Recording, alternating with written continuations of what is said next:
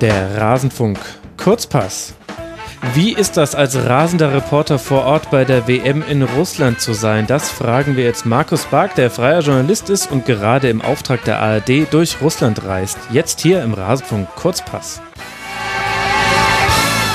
Markus, schön, dass das geklappt hat. Sei mir sehr herzlich gegrüßt. Grüß dich, Max. Ja, in der Tat war nicht so einfach. Es musste nicht häufig verschoben werden, aber bislang hat sich das wirklich auch noch nicht so gut ergeben. Und du warst ja auch immer ganz gut bedient mit den Gästen, wie ich mitbekommen habe. das ist eine sehr schöne Formulierung.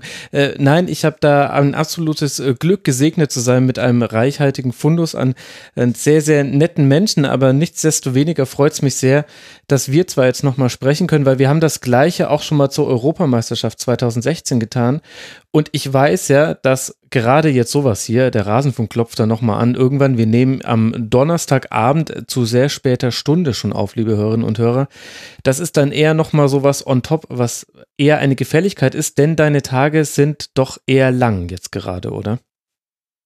Das bleibt bei solchen Turnieren nicht aus, das ist klar. Ähm, Manchmal hat man dadurch dazwischen mal ein bisschen äh, Luft, wo man dann auch mal eine Stunde rausgeht zum Joggen oder so. Das, das ist natürlich auch so. Aber in der Regel ist so ein, heißt so ein Turnier schon, dass man äh, jeden Tag was zu tun hat. Und äh, das, das kann dann logischerweise auch spät werden, wenn die Spiele sind oder wenn dies oder das ist. Und äh, es ist in den letzten Jahren auch immer mehr so immer mehr geworden, auch so ein bisschen äh, zu organisieren zu koordinieren. Das gilt aber auch für, für alle, also weil Trimedialität ist ja, äh, mhm. wird ja nicht nur von gesprochen, sondern das ist halt so, ne? Und da muss man sich dann auch viel mehr äh, absprechen und jeder muss wissen oder jeder sollte zumindest wissen, was macht der andere, dann kann man sich da abstimmen. Ja, und da geht dann halt auch ein bisschen Zeit bei drauf, aber ist ja nicht so, dass das jetzt unbedingt auch äh, groß anstrengend ist.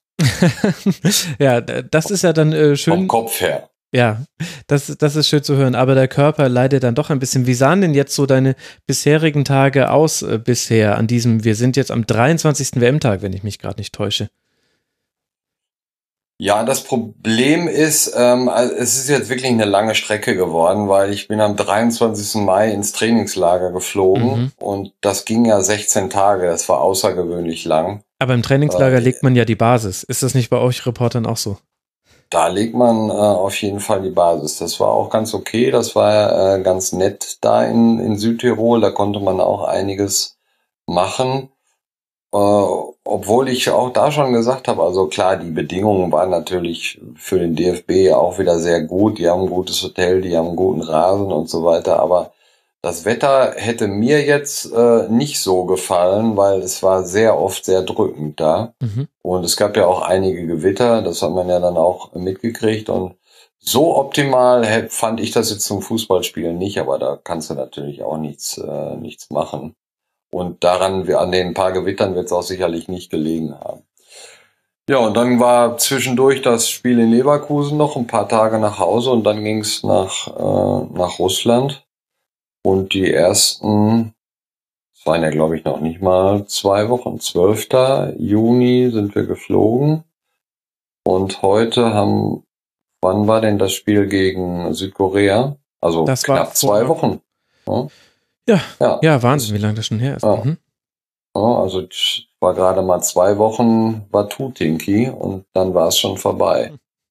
Kam natürlich für alle, ähm, also wenn klar muss man alle Eventualitäten äh, einbeziehen. Logischerweise kann es auch sein, dass die deutsche Mannschaft nach einer Vorrunde ausscheidet, aber da kann mir jetzt keiner erzählen, dass er das, äh, dass er damit gerechnet hat, äh, auch nach den Testspielen nicht, weil man glaubt dann schon auch immer, was gesagt wird. Löw hat ja eigentlich nach dem Spiel gegen Österreich gesagt, äh, niemand braucht sich Sorgen machen. Nach dem Spiel gegen Saudi-Arabien wurde dann alles besser. Nach dem Mexiko-Spiel wurde gesagt, es wurde alles besser und, und so weiter und so fort.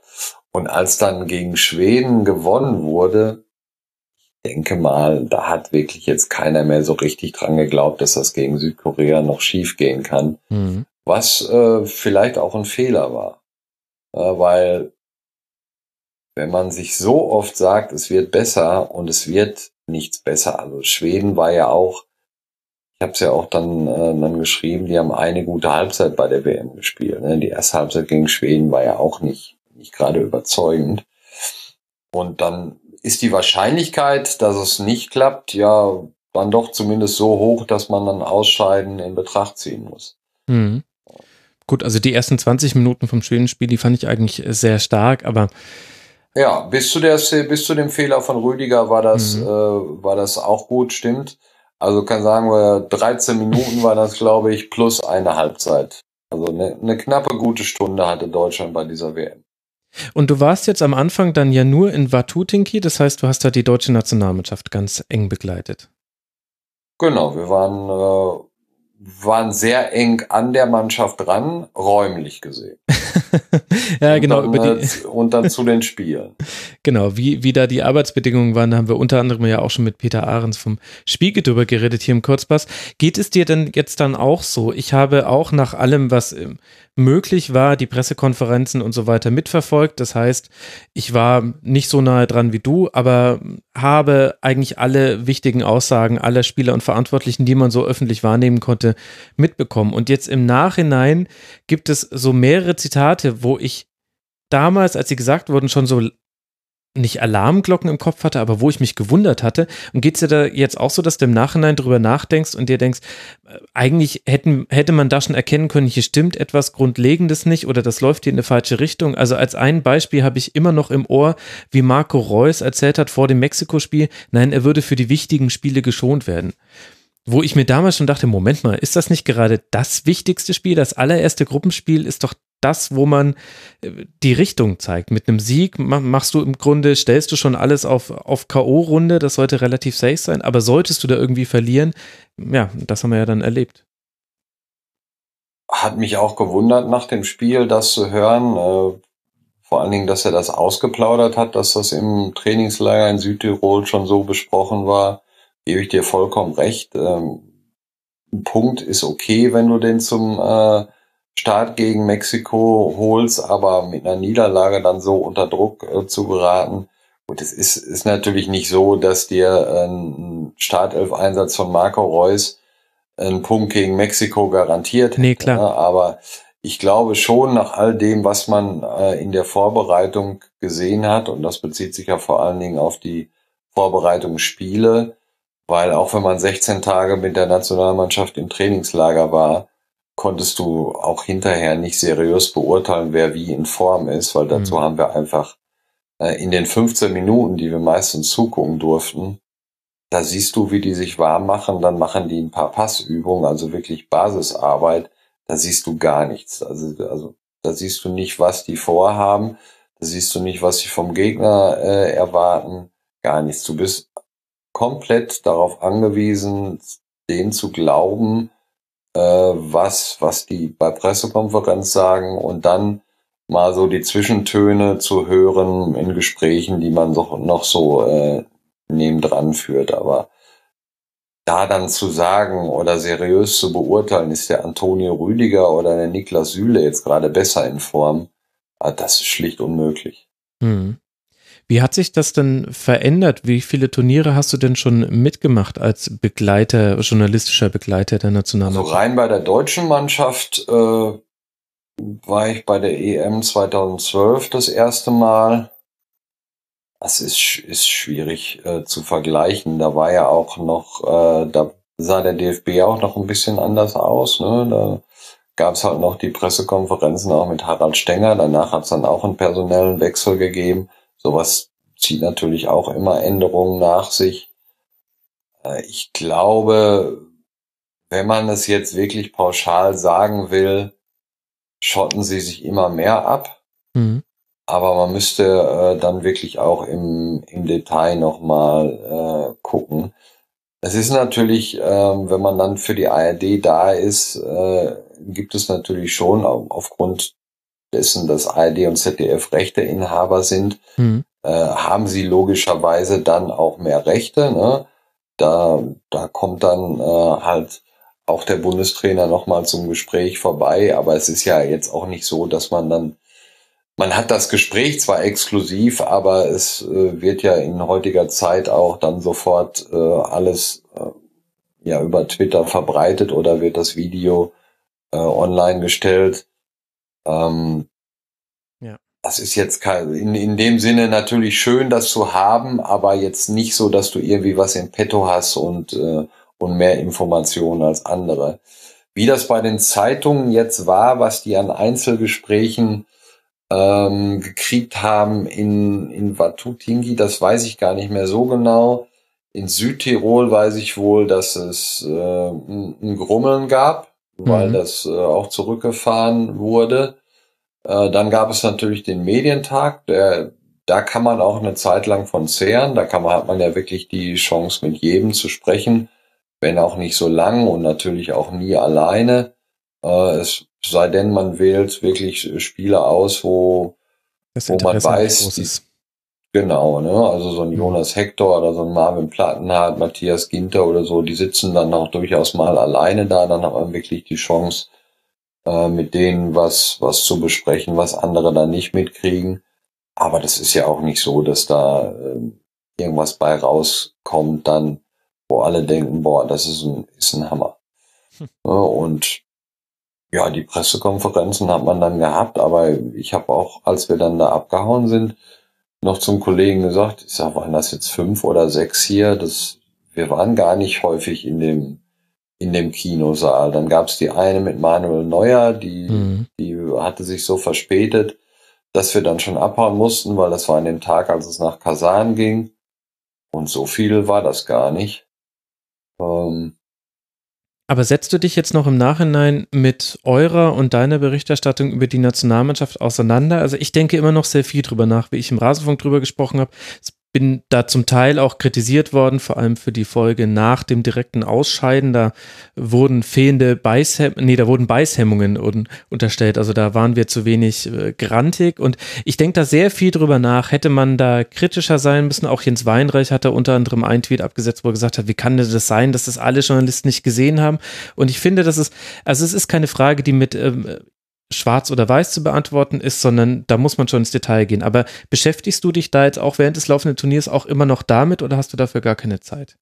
Nee, habe ich tatsächlich, äh, als ich das vom Jens gelesen habe, äh, auch gemacht. Da hatte ich mir äh, dann auch nochmal einen Text angeguckt. Äh, ich weiß auch ganz genau, ähm, das war halt nach dem Saudi-Arabien-Spiel. Da hatte ich einen Text geschrieben, der hieß, irgendwie war getitelt mit Probleme auf zwei Ebenen. Die eine Ebene waren halt die Pfiffe gegen Gündogan und die mhm. anderen waren die, die sportlichen.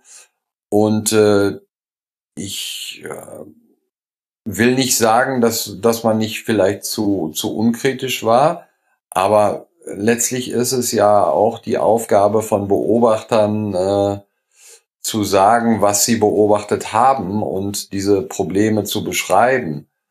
Und dass man dann äh, jetzt explizit den, den Satz darunter schreiben muss, wenn das so weitergeht, dann könnte es aber auch in der Vorrunde äh, ein Ausscheiden geben da habe ich mir dann auch gedacht, ja, das ist so letztlich wie, wie wenn jemand äh, sagt, oh, das kann sein, dass die gewinnen, so bei einer Tipprunde, kann aber auch sein, dass es unentschieden oder vielleicht gewinnt sogar auswärts.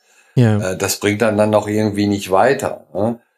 Dass man äh, so, wenn man den Leuten dann glaubt, ne, und du musst es ja auch letztlich auch transportieren. Wenn der Löw, äh, wie nach dem Spiel gegen Österreich, hat er ja schon klar die Fehler benannt. Er hat die Mannschaft recht hart kritisiert. Ne?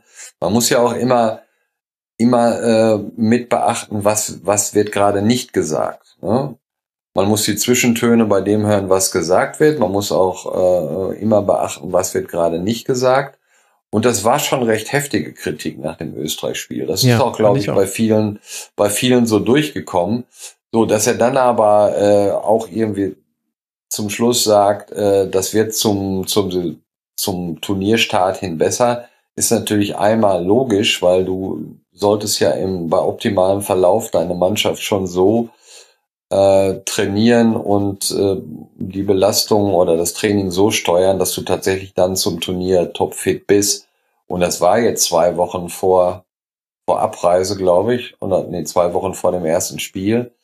So, und da glaubt man das dann, dann auch noch.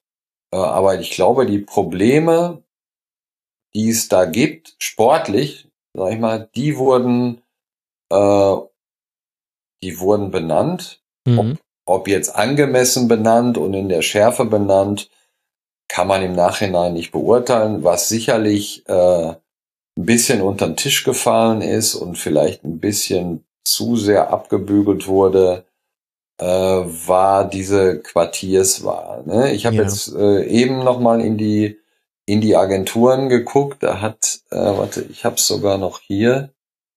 Letztlich ist das natürlich klar, dass ein Quartier nicht darüber entscheidet, äh, ob ein, äh, ob man die Vorrunde übersteht oder nicht. Das ist ja logisch. Aber es war halt so eine grundsätzliche Entscheidung, hatte man so. Genau, es war eine grundsätzliche Entscheidung und es war, das ist ja ein komplett offenes Geheimnis und das gibt's ja erst nicht äh, seit den Bildern von Joachim Löw, wie er an einer Laterne lehnt, dass Löw lieber nach Sochi gegangen wäre. Das war, das hat er zumindest zwischen den Zeilen gesagt, das war ein offenes Geheimnis und wenn du äh, eine Strecke von fünf Wochen hoffst zu haben, spielt das Quartier natürlich eine Rolle. Und dieses Quartier in Batutinki, das war nun gar nicht DFB-like. Und äh, das war auch nicht Yogi Löw-like. Und da hätte man vielleicht schon mal zumindest die Frage äh, stellen können, was, was ist jetzt äh, da zwischen Bierhoff und Löw passiert, weil äh, Bierhoff hat es, hat es ja so verkauft, als äh, sei das besser auch mit Blick auf den weiteren Verlauf des Turniers. Und deshalb hat mich jetzt gerade das Zitat, was ich jetzt immer noch nicht gefunden habe, müsste ich aber eigentlich gleich wieder, ich fand es nämlich wirklich sehr bemerkenswert, da ist es. So, äh, also es geht um das Interview in der in der Welt, was äh, das ja dann morgen erscheinen müsste, denke ich mal. Wer glaubt, dass der Schuss von Julian Brandt am Pfosten und nicht im Tor gelandet ist, weil wir in einem Vier-Sterne-Plus-Hotel gewohnt oder unser Bus dunkle Scheiben hat, der setzt die falschen Prioritäten. Das hört sich natürlich ganz gut an, ist ja auch vollkommen richtig, habe ich ja eben gesagt. Äh, du, du gewinnst mit dem äh, Quartier kein Spiel.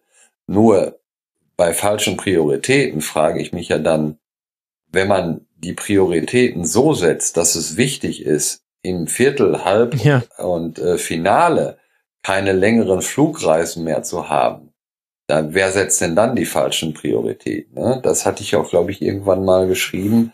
In einer Sportart, wo immer gesagt wird, wir denken von Spiel zu Spiel, das Pferd von hinten dann aufzuzäumen und zu sagen, wir müssen aber hinterher näher an Moskau sein und äh, das ist auch kein Geheimnis, das habe ich schon lange gesagt. Ich kannte Sochi vom Confed Cup. Der ganz große Vorteil daran ist auch, dass du eine Viertelstunde zum Flughafen fährst von dem Quartier. Da hast du keinen Verkehr, da hast du keinen Stau. Das ist mit Moskau überhaupt nicht zu vergleichen. Und wenn man sich mal den Korridor anguckt, in dem WM gespielt wird hier in Russland, der ist vergleichsweise schmal. Das ist von den Entfernungen her nicht weiter, vielleicht sogar näher äh, als Brasilien.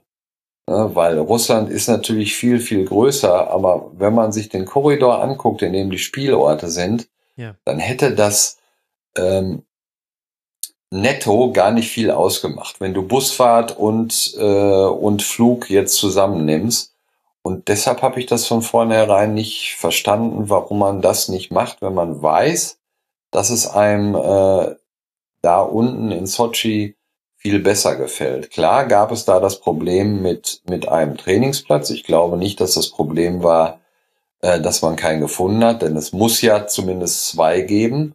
Mhm. Denn die Brasilianer und die Polen haben ja ihr Quartier in Sochi äh, aufgezogen. Mhm. Also weil Oliver Bierhoff gesagt hat, die FIFA hätte keinen Platz gehabt für Deutschland. Dort unten. Ja, das kann ja nicht sein, weil sonst wären ja keine offizielle äh, äh, Quartiere angeboten worden. Mhm. Also dann kann natürlich sein, dass die Brasilianer früher waren.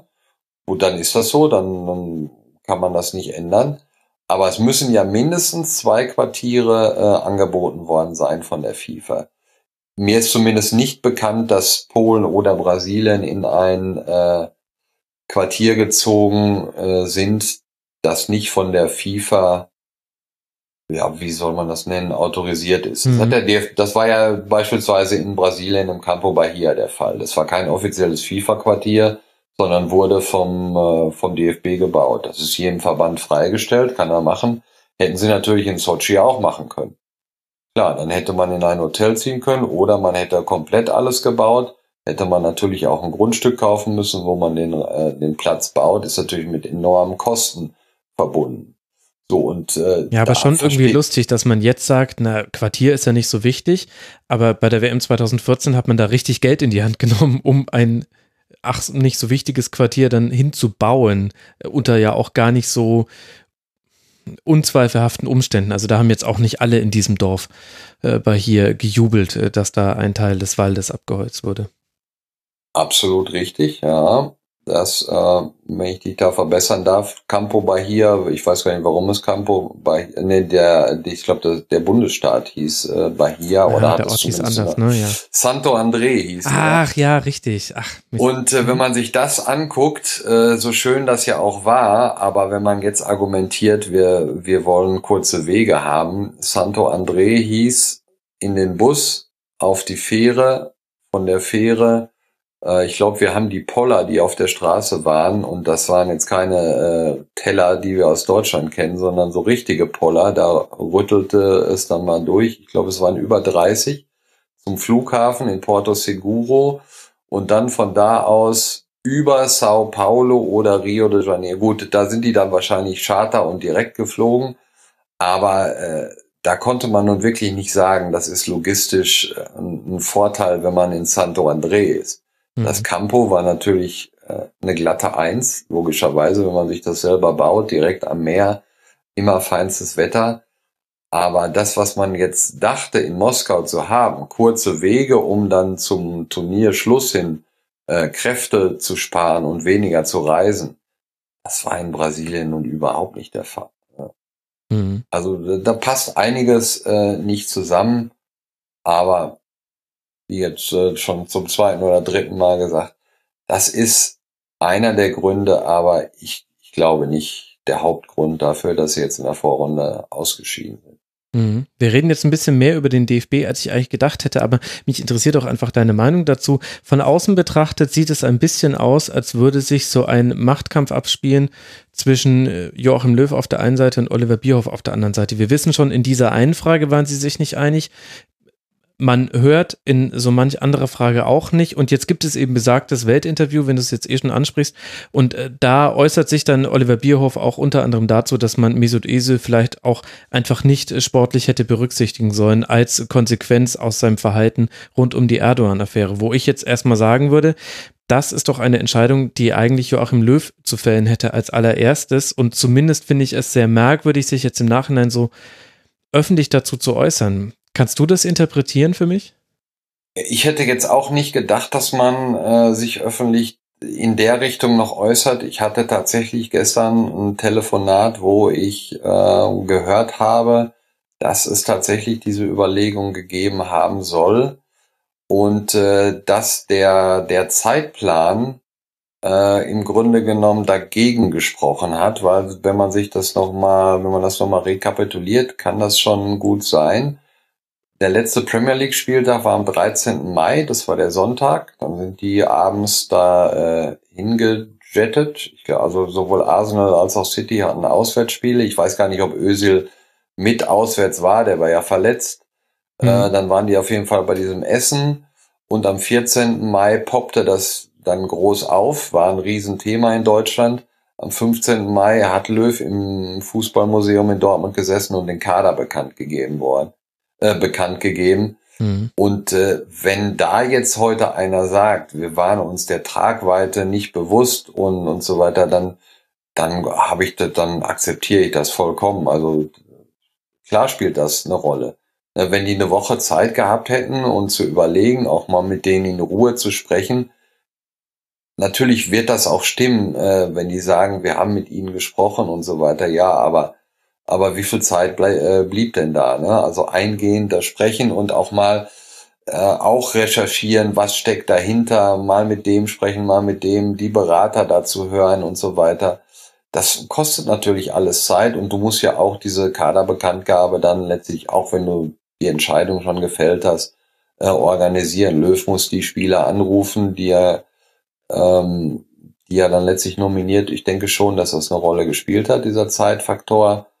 Und kann auch, äh, kann auch verstehen, dass der Löw die mitgenommen hat. Und ich bin auch nach wie vor der Meinung, ähm, dass es die richtige Entscheidung war. Ich habe, äh, wir haben ja während der äh, WM häufiger diese Podcasts aufgenommen mit dem Bernd Schmelzer und mhm. vom Fernsehen und dem Martin Roschitz auch vom Hörfunk. Da hatte ich in einem auch gesagt, äh, das Thema wird meiner Meinung nach so lange äh, ein Thema bleiben, bis sich äh, sowohl Gündoğan als auch Özil nicht zum Thema, sondern konkret zu Erd Erdogan äußern. Mhm. Das war eigentlich der springende Punkt. Dazu wurde bis heute nichts gesagt. Auch Gündogan hat da nie was zu gesagt. Äh, auch wenn noch so oft erzählt. Natürlich hat Gündogan gesprochen, das ist richtig. Aber er hat halt nie was dazu gesagt, wie ist sein Verhältnis zu, zu Erdogan, warum ist dieses Foto entstanden. Und wenn sie dann gesagt hätten, also ich zitiere jetzt eigentlich mich aus diesem Podcast, äh, wir ähm, stehen dazu, wir, wir haben äh, ihn besucht, wir haben ihm das Trikot gegeben, weil wir ihn auch unterstützen. Ja, dann ist das so. Äh? Also da, mit der Meinung müssen wir umgehen. Und äh, in der Demokratie muss man sowas natürlich aushalten, wenn die ihre Meinung darüber haben. Und für mich ist auch das, wäre auch das kein Grund gewesen, die beiden Spieler zu Hause zu lassen. Ja, also ich glaube, ich brauche nicht sagen, wie ich zu, zu Erdogan äh, stehe, aber trotzdem. Äh, Klar, man würde ja im Grunde ähnliche meinungsunterdrückende Mechanismen anwenden, die man auch Erdogan sehr gut und sehr leicht äh, vorwerfen kann. Genau. Und dann hättest du, wenn, wenn das jetzt, wenn sie das gesagt hätten, dann hätte äh, es natürlich nochmal einen Aufschrei gegeben. Aber letztlich hätte dann der DFB, und das war natürlich ein Fehler des DFB, dass er die beiden in der Luft hängen, hat hängen lassen. Es gab natürlich Äußerungen äh, dazu, die man, die der DFB vielleicht so interpretiert hat, wir stellen uns äh, hinter unsere Spieler, aber es war ja im Grunde genommen mehr der Wunsch, diese Debatte einfach dadurch durch so ein Basta-Wort äh, zu beenden. Mhm. Und dass das nicht klappt, äh, das hätte der DFB merken müssen. Das war einfach viel zu naiv. Und vor allem jetzt ist es ja im Gegenteil so, dass man jetzt im Nachhinein einen von beiden, nämlich Mesut Özil, auch noch so ein bisschen ja, aus einer bei einer erfolglosen Mannschaft sagst du, man verliert als Mannschaft und äh, man versucht dann nicht mit dem Finger auf jemanden zu zeigen und indirekt macht das Oliver Bierhoff mit solchen Aussagen dann doch.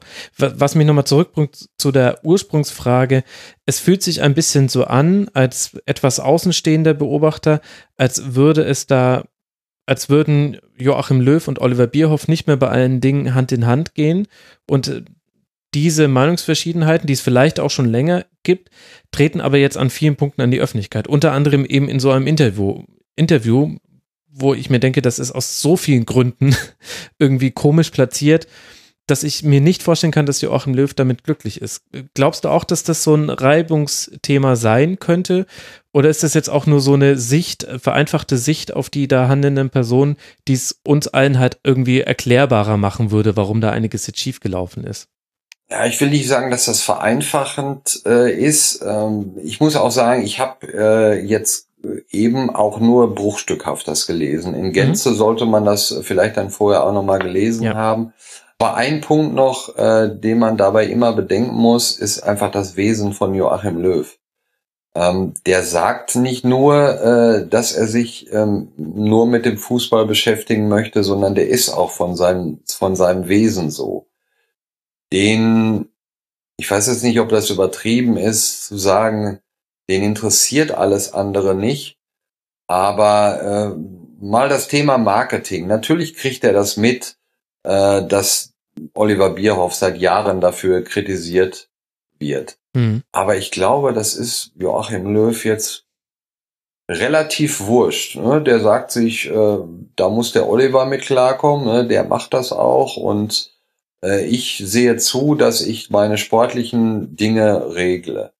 Und das muss man dabei immer beachten. Und eines muss man natürlich auch sagen, sollte, wäre das Verhältnis so gebrochen, wie man vielleicht aus der einen oder anderen Ecke gehört hat, äh, direkt nach dem Ausscheiden, dann passt es ja nicht zusammen, dass, äh, dass Löw weitermacht.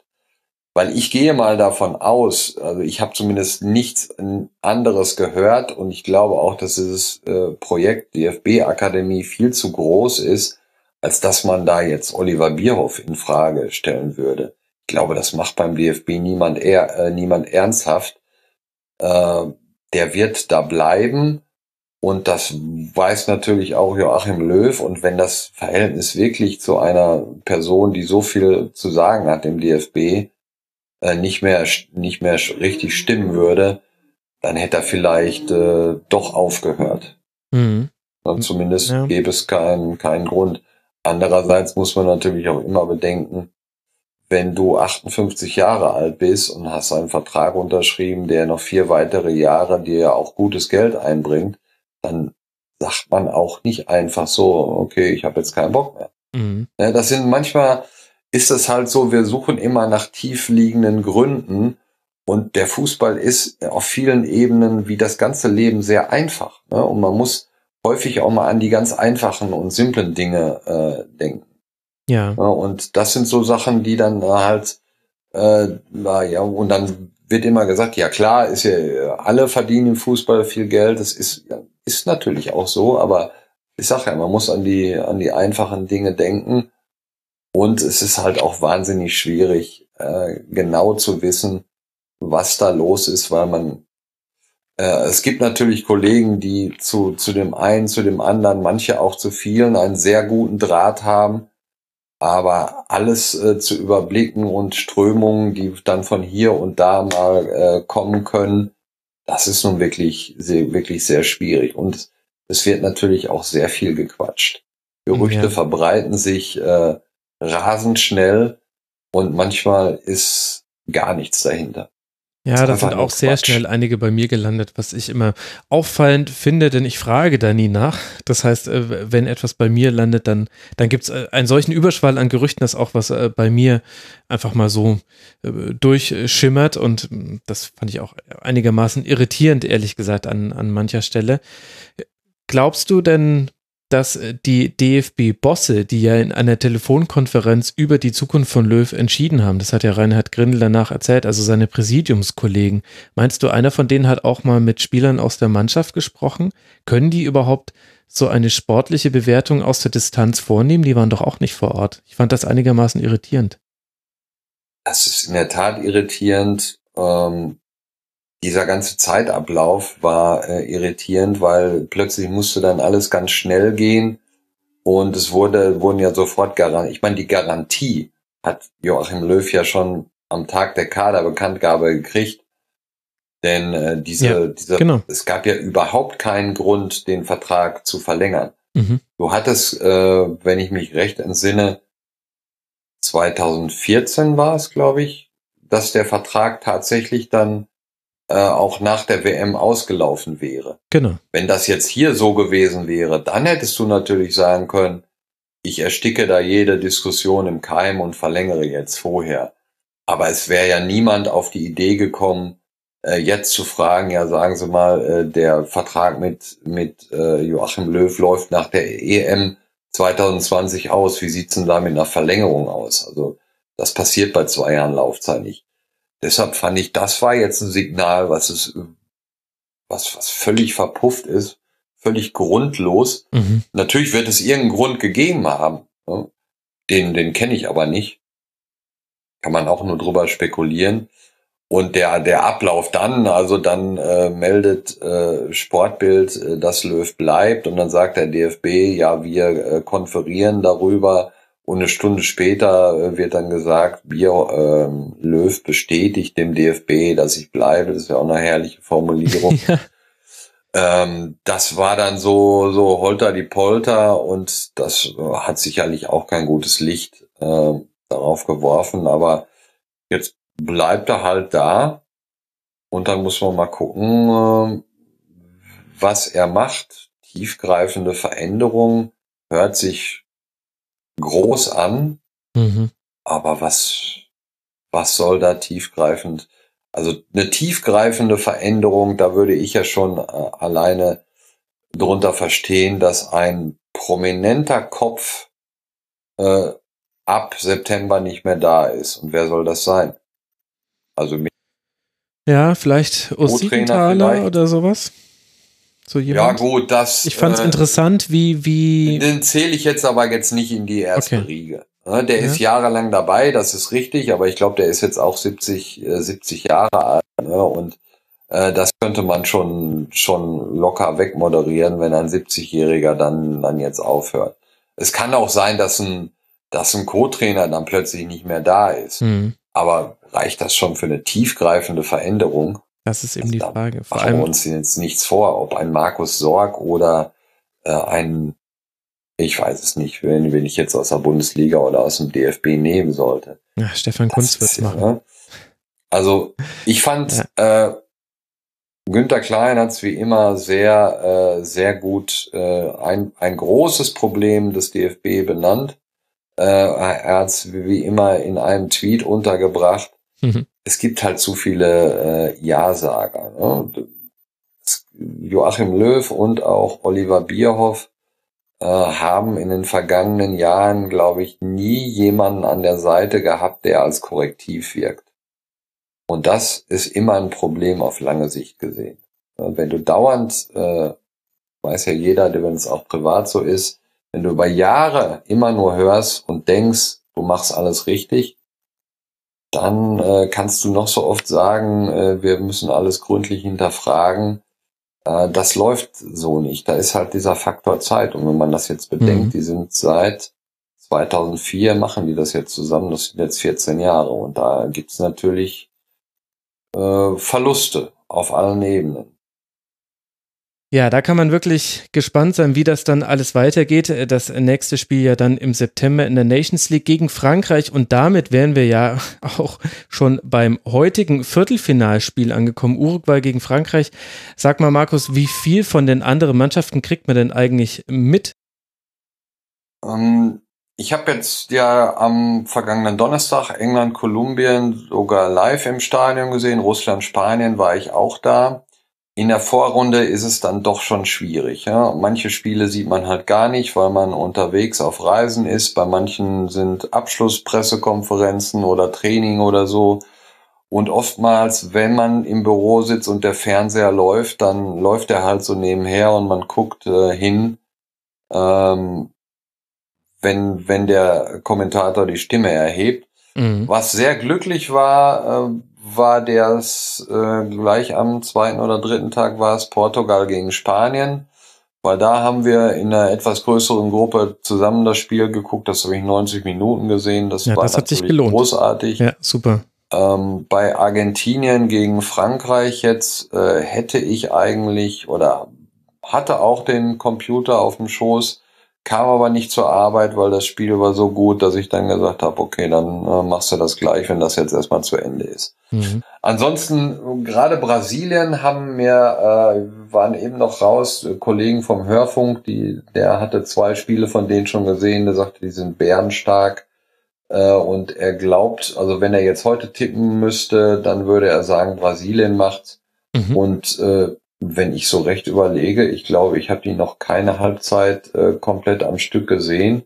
Und deshalb bin ich dann auf Samstag mal gespannt, weil, äh, nee, Quatsch, die spielen ja morgen Abend. Genau, Freitag, ähm, heute. Ja, genau, heute Abend und äh, wir fliegen noch nach dem Spiel zurück nach Moskau. Aber wenn der Plan so äh, aufgeht, wie das bislang aussieht, dann äh, dürfte ich dieses Spiel dann am Flughafen sehen. Also äh, ein bisschen Daumen drücken, dass Frankreich gegen Uruguay nicht in die Verlängerung geht. und, und ich bin gespannt auf Brasilien, weil wie gesagt, ich, ich habe keine Ahnung. Ich weiß nicht. Äh, ich habe gehört, die Defensive soll dieses Jahr auch sehr gut stehen. Ich, ich kann die nicht beurteilen. Ja, das auf ist Belgien so habe ich noch nicht viel gesehen. Bei, bei Brasilien ist so ein bisschen die Frage, erliegen wir jetzt alle den Eindrücken aus der Qualifikation und dem, was wir auch äh, gegen Deutschland unter anderem gesehen haben im Testspiel von Brasilien. Da stand die Defensive nämlich sehr gut. Was man jetzt gegen Mexiko gesehen hat, fand ich einigermaßen erstaunlich im Achtelfinale. Denn hätte Mexiko auch nur einen seiner vier oder fünf Konter halbwegs sinnvoll ausgespielt, dann hätte das Spiel ein bisschen anders laufen können. Also ich fand die defensive Stabilität, die man Brasilien unterstellt hat vor dem Turnier und die man auch schon in den Gruppenspielen zum Teil sehen konnte, aber halt noch gegen eine Kategorie Gegner anderer Güteklasse, die hat man jetzt gegen Mexiko zum ersten Mal nicht so gesehen. Und jetzt kann man da personell argumentieren. Also Felipe Luis statt Marcelo hat unter anderem gespielt. Das ist ein ganz, ganz wichtiger Wechsel für Brasilien. Man kann aber auch personell argumentieren, hm, Casemiro gesperrt gegen Belgien, wichtigster Mann im defensiven Mittelfeld. Also da bin ich auch wirklich sehr gespannt, ob die, das, was man da den Brasilianern immer jetzt wohlwollend unterstellt hat, auch durch Fakten unterfüttert, ob das wirklich der Realität standhält, gegen halt ein wirklich auch sehr gutes Belgien, das sich zwar gegen Japan schwer getan hat, aber was da aus belgischer Sicht, glaube ich, mir Hoffnung machen würde, war, dass man sich da selber Steine in den Weg gelegt hat. Also hätte man über das ganze Spiel über eine Haltung zu diesem Spiel gehabt, so wie nach dem 0 zu 2 Rückstand, dann wäre das eine viel deutlichere Nummer geworden, egal wie gut Japan auch in diesem Spiel tatsächlich war. Aber Belgien hat es da in der ersten Halbzeit ein bisschen, ich will jetzt nicht sagen, sie haben fast deutsche Anwandlungen gezeigt, Mhm. Aber es war schon interessant, dass, dass, dass bei dieser WM selten Spiele von vorne gespielt werden. Also, dass eigentlich kein Team bisher in diese, bei dieser Weltmeisterschaft mit Ausnahme von Marokko gegen den Iran im allerersten Gruppenspiel da war es so, die wollten unbedingt in den ersten 20 Minuten Tor machen, haben alles nach vorne geworfen, hatten ein, eine Hülle an Chancen. Der Iran hat es überhaupt nicht hinbekommen, die kalt zu stellen. Und dann hatten sie aber Pech im Abschluss. Es blieb beim 0 zu 0 und hinten raus dann das 0-1 kassiert. Und so hat eigentlich bis vielleicht noch auf Deutschland gegen Schweden in den ersten 20 Minuten hat kaum eine Mannschaft von vorne weg die Spiele gespielt, sondern die beginnen alle immer sehr abwarten und bei ganz viele WM-Spiele ging erst in der zweiten Halbzeit los. Und da bin ich echt gespannt, wie das bei Brasilien gegen Belgien wird. Man würde sich natürlich wünschen, dass es von Anfang an hin und her geht, so wie bei Frankreich, Argentinien oder ähnlichen Partien, die wir gesehen haben. Aber bin mir auch alles andere als sicher, wie, wie defensiv stabil die Brasilianer sind. Und was erwartest du dir von Uruguay gegen Frankreich? Also Frankreich gegen äh, Argentinien war großartig mhm. und ich könnte mir vorstellen, dass auch Frankreich gegen Uruguay äh, großartig wird. Auch. Ehrlich? Ich, ich glaube ja. Äh, natürlich ist Uruguay defensiv richtig stark und da kann man sich die Zähne dran ausbeißen. Und äh, wenn ich da, ich habe es nicht nachgeprüft, aber ich war eben ja noch bei der Pressekonferenz und da wurde Tabares gefragt, ähm, ob er denn, denn glaube, dass das die, äh, die Franzosen beeindrucken würde, dass Frankreich noch nie ein Tor gegen Uruguay Ja, das stimmt. Mhm. Das stimmt, okay, ich habe es nicht nachgeguckt. Ja, normalerweise sage ich ja immer, äh, mir ist völlig egal, ob ich 1950 irgendwie mal 0 zu 2 gegen jemanden zurückgelegen habe. Aber das könnte schon im, im Hinterkopf äh, eine Rolle spielen. Und wenn ich dann sehe, äh, wenn so ein Godin da steht, an dem äh, Kopfball kannst du eh vergessen. Und äh, wie man da dann vorbeikommt. Andererseits, wenn ich einen Mbappé in der Mannschaft habe und einen Griezmann, muss man jetzt auch nicht so große Angst haben. Und deshalb glaube ich, äh, klar, macht Uruguay, Uruguay will den Ball nicht unbedingt haben, sondern will dann halt umschalten. Das können sie ja auch perfekt. Nach wie vor, also ich kann mir auch nicht vorstellen, dass bei dieser WM noch was Besseres kommt als das 1-0 von Uruguay gegen Portugal. Mhm. Ja. Das war natürlich eine Sensation. Und ich, ich glaube, das wird morgen ein sehr interessantes Spiel und, und kein Langweiler. Und vielleicht mhm. wird es sogar spektakulär, wenn, äh, wenn Uruguay 1-0 in Führung geht. Ja, dann, dann könnte es echt hin und her gehen. Also ich habe jetzt gerade nochmal die Aussage gefackt-checkt. Es gab ein Freundschaftsspiel im Jahr 1985. Da hat äh, Frankreich äh, zwei Tore erzielt und bei der WM 1966 ein Tor aber verloren und bei Olympia, Olympia 1924. Aber danach eben WM 2002, Freundschaftsspiel 2008, WM 2010. Die WM-Spiele waren jeweils 0 zu 0 Spiele. Freundschaftsspiel ja. 2012 und Freundschaftsspiel 2013. In all diesen Partien hat Frankreich kein einziges Tor erzielt und Uruguay hat das letzte Freundschaftsspiel da 2013 1 zu 0 gewonnen. Ansonsten ging alles 0 zu 0 aus. Aha. Also ja, durchaus das riecht, doch, das riecht doch nach Spektakel. ja, das wollte ich jetzt so direkt nicht sagen, Markus.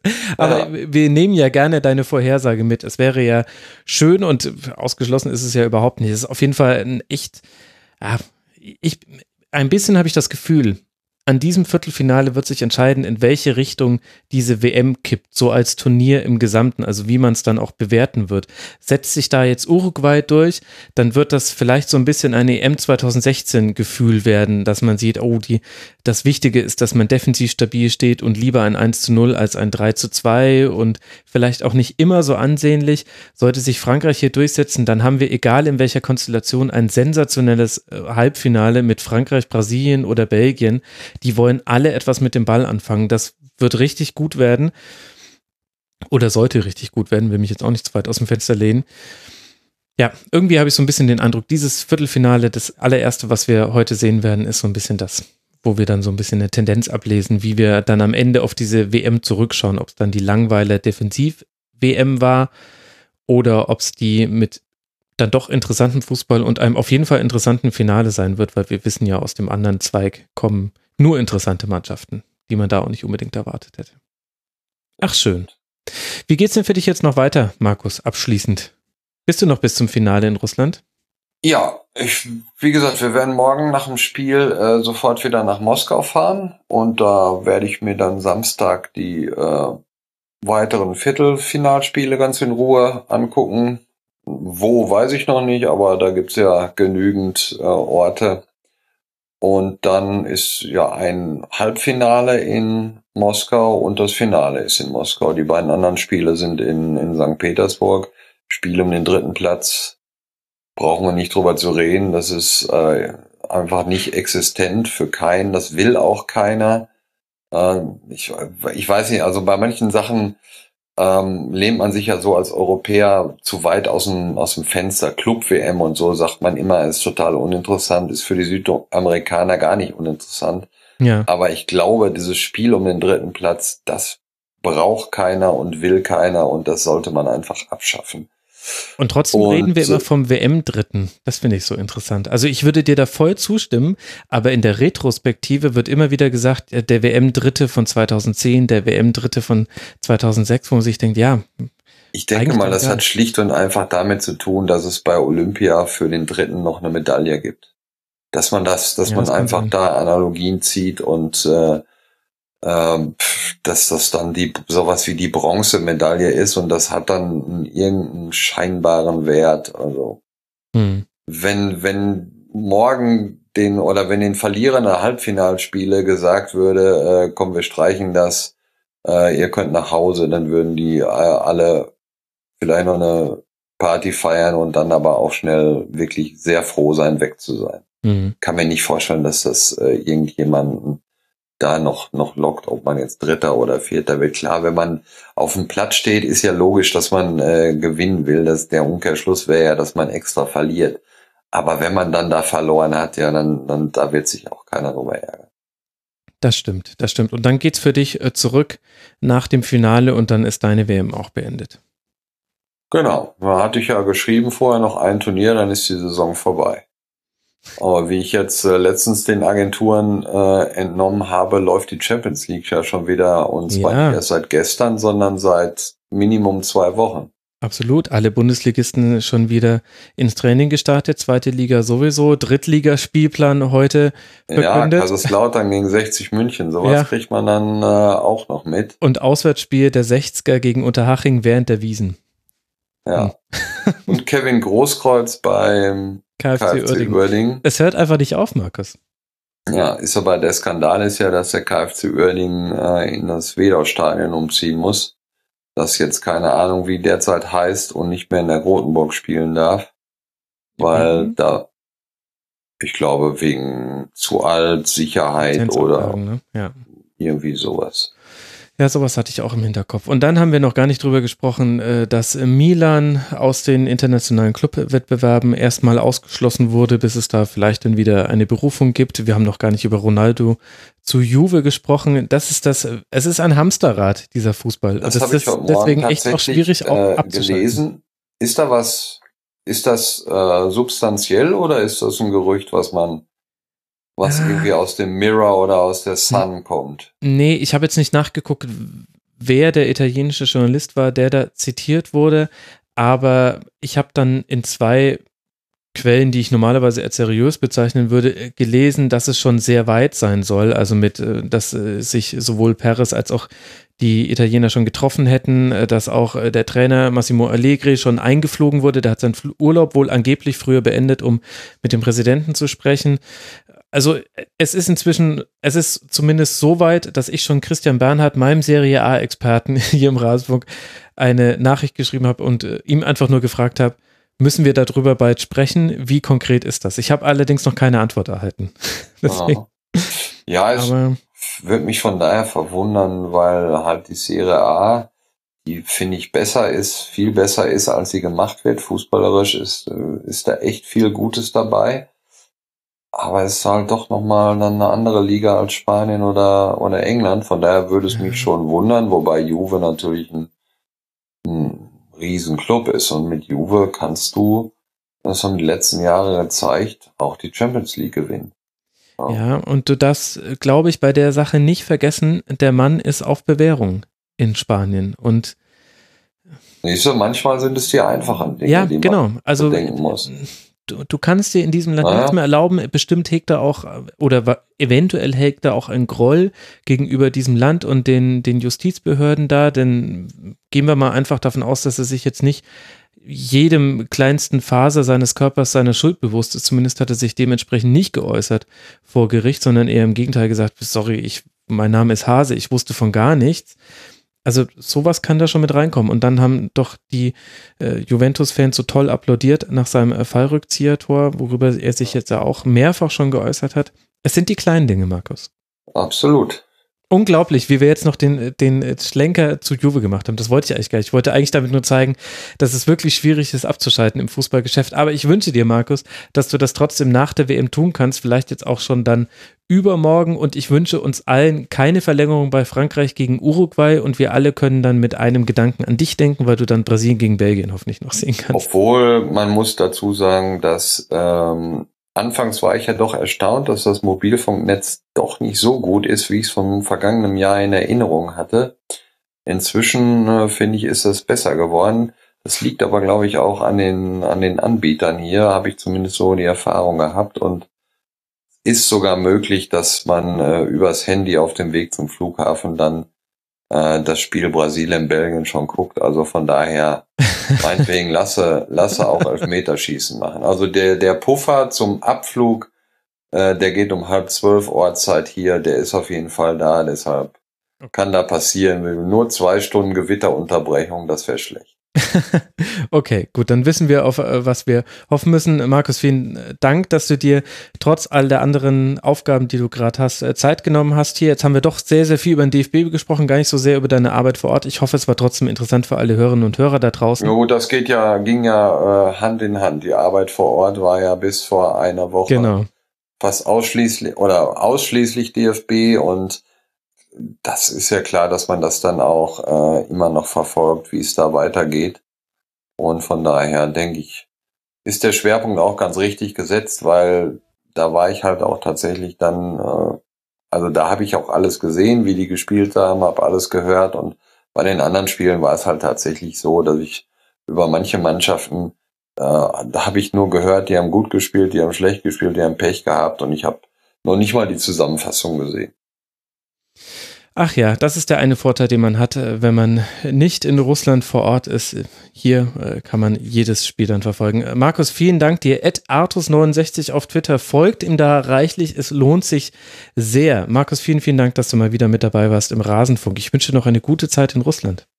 Danke dir, war mir eine Freude. Bis bald. Mir auch. Bis bald. Und euch, lieben Hörerinnen und Hörern, äh, danke fürs Zuhören. Es gibt heute eventuell noch ein neues Tribünengespräch. All diejenigen unter euch, die das Rasenfunk-Tribünengespräch noch nicht abonniert haben, tut es. Da wird etwas Neues im Feed landen. Wenn es heute nicht passiert, dann im Verlaufe des Wochenendes. Und dann gibt es im Verlauf des Wochenendes natürlich auch die nächsten Kurzpässe. Wir sprechen auch über die anderen Viertelfinals. Und dann geht es ja schon Richtung Halbfinale. Ich wünsche euch eine gute Zeit. Bis bald. Ciao.